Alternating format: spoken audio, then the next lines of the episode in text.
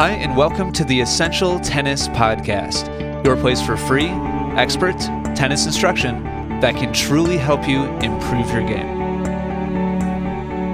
Welcome to episode number 294 of the Essential Tennis Podcast. Today we're going to be talking about why your tennis rating is useless. And it actually may not be yours. We're going to define what that means. There's a lot of people out there who do have a useless rating. It may be you. Some people do, some people don't. I would wager to guess a, a big chunk of people do have a useless one. It'd be interesting to see the breakdown. But n- nevertheless, we're going to define what that is, what makes the difference between a useful rating and a useless one, and also give some perspective about how important a rating should actually be in the grand scheme of things as you work hard in your game. Uh, quickly, I want to thank Sail Racer on the iTunes Music Store for leaving a review of the podcast. Lots of new ratings as well. Really appreciate those reviews. Uh, but ratings as well goes a long ways to, to helping people find the show. Today's topic comes to us from Fernando in Brazil. He wrote to me and said, I've been playing for a year and a half now, and in this time I've watched several instructional videos, watched a lot of slow motion videos, and listen to many podcasts, and I've tried to follow the tips that I think have made the most sense. In this time, I've progressed a great deal. I'm better than many of the people that I play with, and they've been playing at least eight years. The thing is, I look at the NTRP ratings, and going by the description of each level, I can say that I have various attributes of the 4.0 and 4.5 levels, but I honestly can't say that it's not my actual level of play. I think as of right now, I'm a strong 3.0, or maybe even an entrance level 3.5, but no 4.0 or 4.5 because I've seen these guys play and I'm sure their level is much greater than mine. So I wonder if this system is to be taken at face value. And then another kind of subtopic here that we'll get to a little bit later in the show. The other thing that is spinning around in my head is when can I stop seeking improvement and settle my game? Don't get me wrong, I think that I'll always be working on improvement, but what I mean is that right now it is almost all I do on a tennis court, and I want to know if there's a discernible goal to achieve, a level where I can safely say that I can get better, but no matter how hard I try, I can't really move up much from there. I'm 38 years old and I want to know what level is a good level to realistically achieve and start focusing on playing more than improving. All right, Fernando, two awesome topics, and we're going to address the rating one first because it's a much bigger box to unpack. And this is a really tricky topic, and it opens a huge can of worms. And I'm gonna try as best I can to kind of stay in my lane. This is really to be more about attitude, but I'm gonna really kind of tell my honest thoughts on how worthwhile ratings are, and in particular the NTRP rating system. And there's a whole debate going on right now between NTRP or UTR, Universal Tennis Rating. And that's kind of a whole nother debate for another time. I'm not going to get into that today. Uh, by the way, if, if you'd like to hear more information about that, shoot me an email and let me know. I actually have a direct connection to the head of UTR who I could have on the show to talk about their rating system and the differences between them and NTRP. But nonetheless, let's get into the ratings. And first of all, self rated ratings, self selected ratings are useless. Those are, are definitely, they don't go very far as far as being useful on a tennis court. And it's because it's a complete guess from start to finish. And you can look at a chart, and USTA did their best to group general skills into categories and describe what X level should be good at and general attributes, etc., etc. But at the end of the day, tennis is an incredibly deep and complex game. And a rating is just a number, and it's a very generic and general number. We're going to get more into the specifics on that. And so trying to look at a, a little chart of like forehand, backhand, or like baseline skills and net skills and serve and return and competitive skills and just boiling it down to a couple different categories like that and then picking general attributes or descriptions is an unbelievably surface level way of going about it. So, any kind of self rating or club ratings, meaning just a, a rating that your pro gave you, or what anybody else tells you, oh, you're about this, should only be a starting point. If you're gonna if you're gonna take on and kind of inherit that number, and then just kind of plant your flag in that mountain and say this this is my rating and and that's the end of it and then you go and you just kind of play your club matches and you don't venture out from there to compete then it's really just kind of it's really a useless number because it doesn't throw you into the larger ocean of competition, which is what the whole rating system is really meant to do. It's meant to get you into the game and experiencing different players, different styles, different nuances of the game. And without actually playing and winning and losing against other players like that, it really is just a meaningless number. At best, it's a complete guess, and it really is only a guess. The bottom line is this all that really matters is direct competition one club level rating to another club level rating really doesn't matter. It's completely arbitrary. Meaning, if your club pro gave you a, a 3 0 to play against other 3 0s at your club, then going to another club, even in the same city within the same state, and playing that same number could be completely different and f- usually is completely different.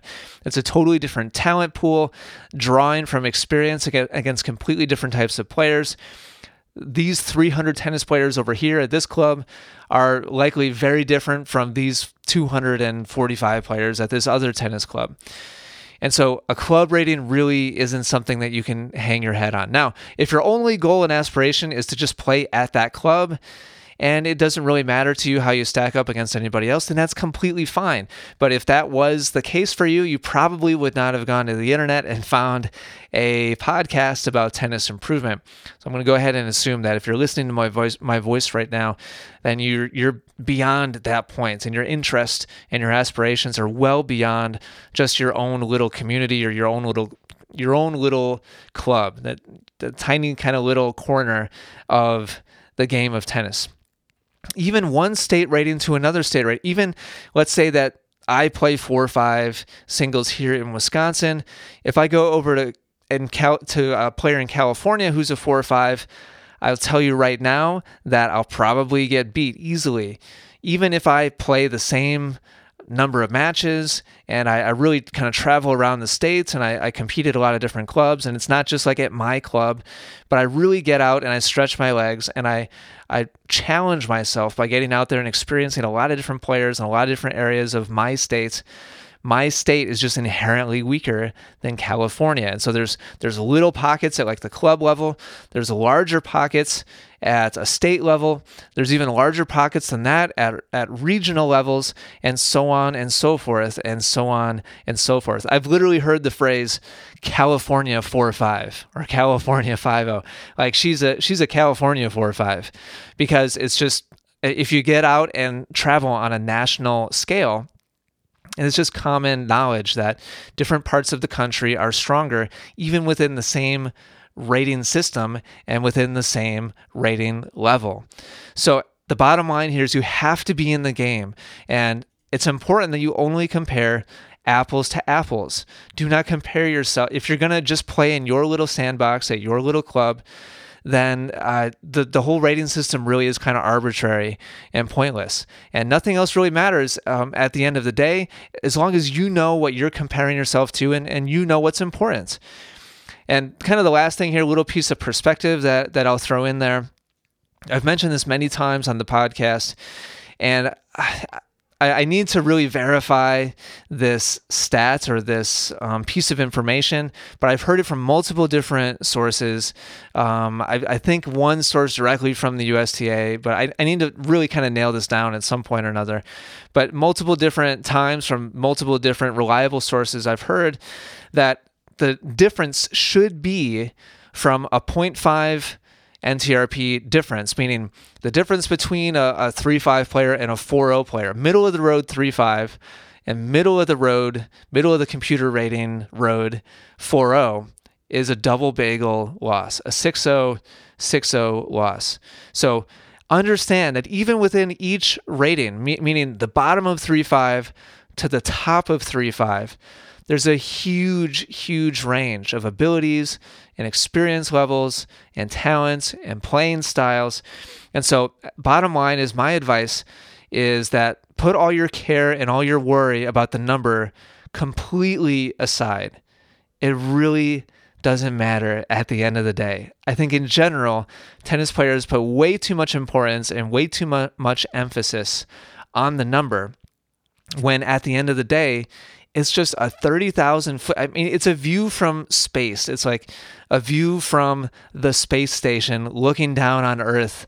If if uh, your city or your town is your tennis game, then your NTRP rating is like looking down from space to to see what your town looks like. I mean, it's a it's a g- extremely general and far off view of who you are as a tennis player. It would be like somebody seeing a picture of you and then based on just that image of your external person trying to say who you are as a person and describe all the nuances and, and depths of who you are as a person. Now, certain things they'd probably be able to pick out.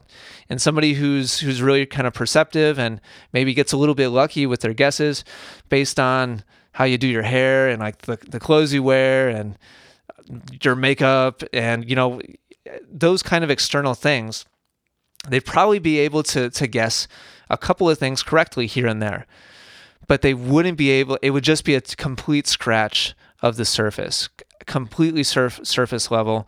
Whereas getting to know you as a person is extremely deep and nuanced. So that's my my basic approach my basic mindset and thought process on ratings the bottom line is don't put much emphasis on them. Don't put much importance on them. You can use them as an unbelievably general and surface level guide, but it's something that really, at the end of the day, you don't have a whole lot of control over. And it's something that, to a certain degree, is subjective and somewhat arbitrary as far as who you play and uh, what kind of ascendancy or descendancy they're on in the computer system. And there, there's so many different variables that you're better you're much better off in my opinion focusing on the things that you can control. Things like your level of focus and intention and effort in your training and in your matches and focusing in your matches more on the things that will get you more wins like focusing on the other side of the net your opponents and their patterns and educating yourself on how to play smarter, more winning tennis. Those those things should be occupying most of your mental and emotional attention and effort, not the number next to your name.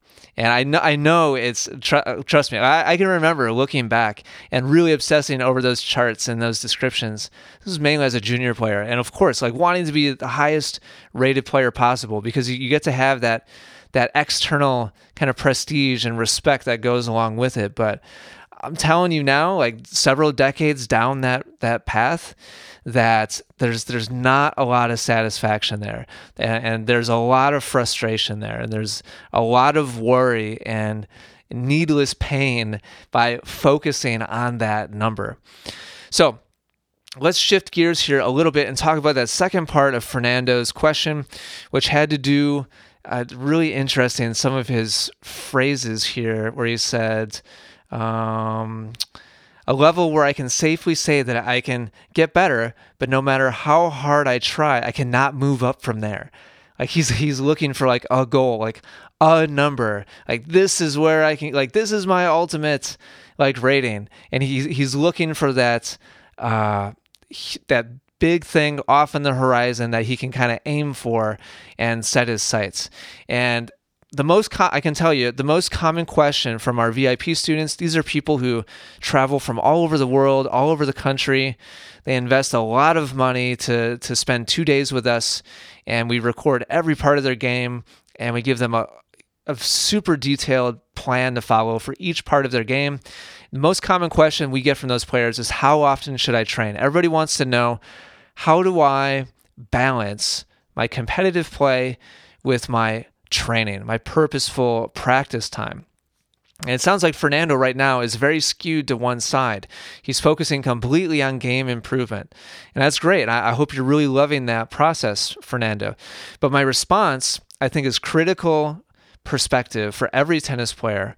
My response is to ask a question of them, and that is what do you value more? Do you value winning and competitive success, or do you value long term game development. it's critical to understand that number one, they're at odds.